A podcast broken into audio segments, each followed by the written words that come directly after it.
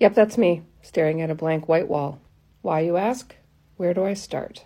But the real question is when do we stop? When do we stop all the scrolling and the pushing forward and the endless to do lists? I'm a Generation X.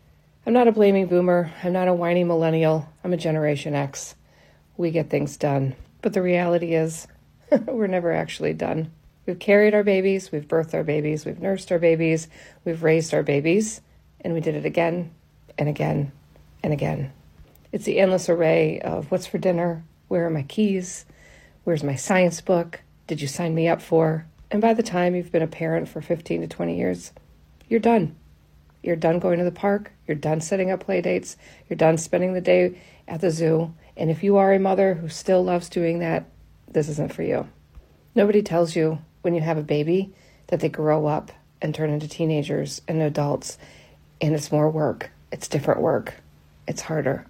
They're moody, they're selfish, but that's their age, and that's how they're supposed to be at this age.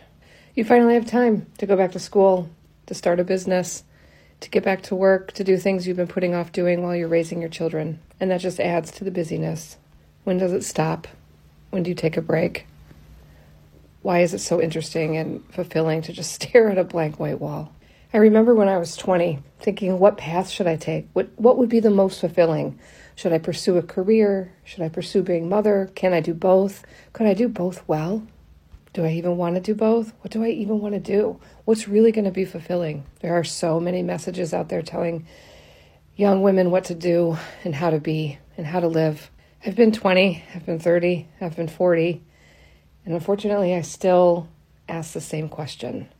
We can take notes from the millennials. They've learned to say, hey, maybe we should slow down a bit. Maybe it's time to just be.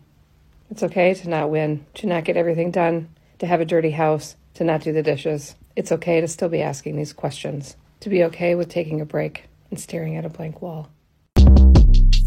Short Cast Club